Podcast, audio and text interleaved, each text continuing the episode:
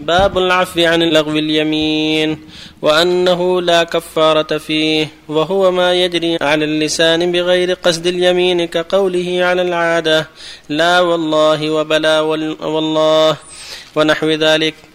قال الله تعالى لا يؤاخذكم الله باللغو في أيمانكم ولكن يؤاخذكم بما عقدتم الأيمان فكفارته إطعام عشرة مساكين من أوسط ما تطعمون أهليكم أو كسوتهم أو تحرير رقبة فمن لم يجد فصيام ثلاثة أيام ذلك كفارة أيمانكم إذا حلفتم واحفظوا أيمانكم. وعن عائشة رضي الله عنها قالت أنزلت هذه الآية لا يؤاخذكم الله باللغو في أيمانكم في قول الرجل لا والله وبلا والله. رواه البخاري. باب كراهة الحلف في البيع وإن كان صادقا. عن أبي هريرة رضي الله عنه قال سمعت رسول الله صلى الله عليه وسلم يقول الحلف منفقة للسلعة. ممحقة للكسب متفق عليه. عن أبي قتادة رضي الله عنه أنه سمع رسول الله صلى الله عليه وسلم يقول إياكم وكثرة الحلف في البيع فإنه ينفق ثم يمحق. رواه مسلم. وبالله التوفيق الحمد لله وصلى الله وسلم على رسول الله وعلى آله وأصحابه ومن اهتدى بهداه. أما بعد هذه الأحاديث مع الآية الكريمة فيها الحث على حفظ اليمين والحذر من الإكثار منها لأن الإكثار منها وسيلة إلى الكذب والحديث بغير حق. والله يقول واحفظوا أيمانكم فمشروع المؤمن الحرص على حفظ يمينه وألا يحلف إلا على شيء له أهمية. أما غالب الأشياء فينبغي له يتجنب فيها الحلف لئلا يجره ذلك إلى الكذب. وأما اللغو فهو الشيء اللي جاء اللسان من غير قصد. هذا يسمى لغو اليمين. ليس فيه شيء. قال الله تعالى لا يؤاخذكم الله بالله في أيمانكم ولكن يؤاخذكم بما كسبت قلوبكم. في الآية الأخرى ولكن يؤاخذكم بما عقدتم الأيمان. فالأيمان التي يعقدها الإنسان ويكسبها بقلبه وينويها هذه هي التي فيها الكفارة. فإذا قال والله قاصدا لا أقول والله لا قاصدا لا أسافر والله ما أكلف فلان عن قصد.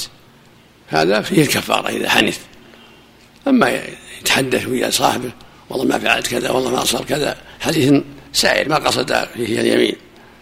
هذا مثل قالت عائشة رضي الله عنها. وقول الرجل لا والله وبلا والله. يعني في حديث العابر أن ليس فيه قصد الحلف على شيء. أما الكفارة وضحها الله في سورة المائدة. إطعام عشرة مساكين أو كسوتهم أو تحت رقبة. فمن لم يجد يعني من عجز عن الثلاثة صام ثلاثة أيام. وينبغي أن تكون متتابعة كما قال مسعود رضي الله عنه.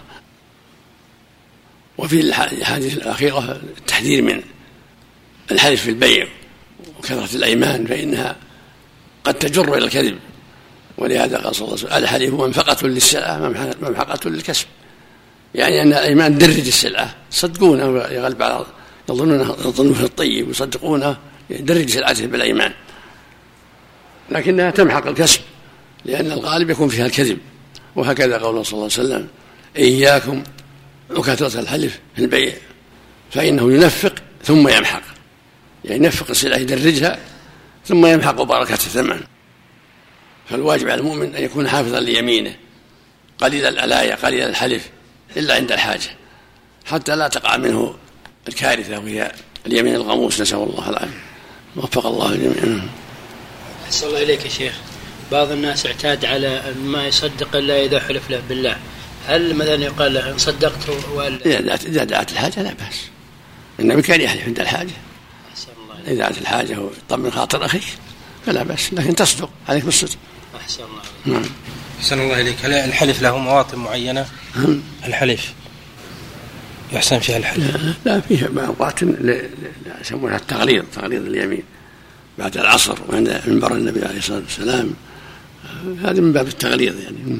بالنسبة للكفارة طعام عشرة مساكين هل يكون أحسن الله إليك من قوت البلد أحسن الله إليك؟ من قوت البلد. البلد اللي هو فيه مثلا؟ اللي هو اللي فيه اللي فيه الرجل اللي فيه الحاله تمر ولا رز ولا حنطة ولا اللي يصير قوته. يعني ما يكون شرط انه يكون رز ومثلا ولحم لا مو قوت البلد عادة البلد. أحسن الله إليك. نعم. لا تخيير. إن شاء أطعم عشرة وإن شاء كساهم وإن شاء أعتق فإذا عجز عن الثلاثة جاء جاء الصوم عند العجز عن الثلاثة. الترتيب بين الثلاثة وبين الصوم بس. لا يصوم ما يجزيه الصوم إلا إذا عجز عن الثلاثة. عجز عن الإطعام وعجز عن الكسوة وعجز عن العتق. بعدك الصوم. ثلاثة أيام لكن يا شيخ الله يسلمك لا يؤاخذكم الله باللغو في أيمانكم. ما يكون هذا يعني ما في إثم يعني ما في عقوبة. ما في عقوبة من كثرة اليمين؟ لا حرج. إذا جرت في اليمين في عرض الكلام مو قصد.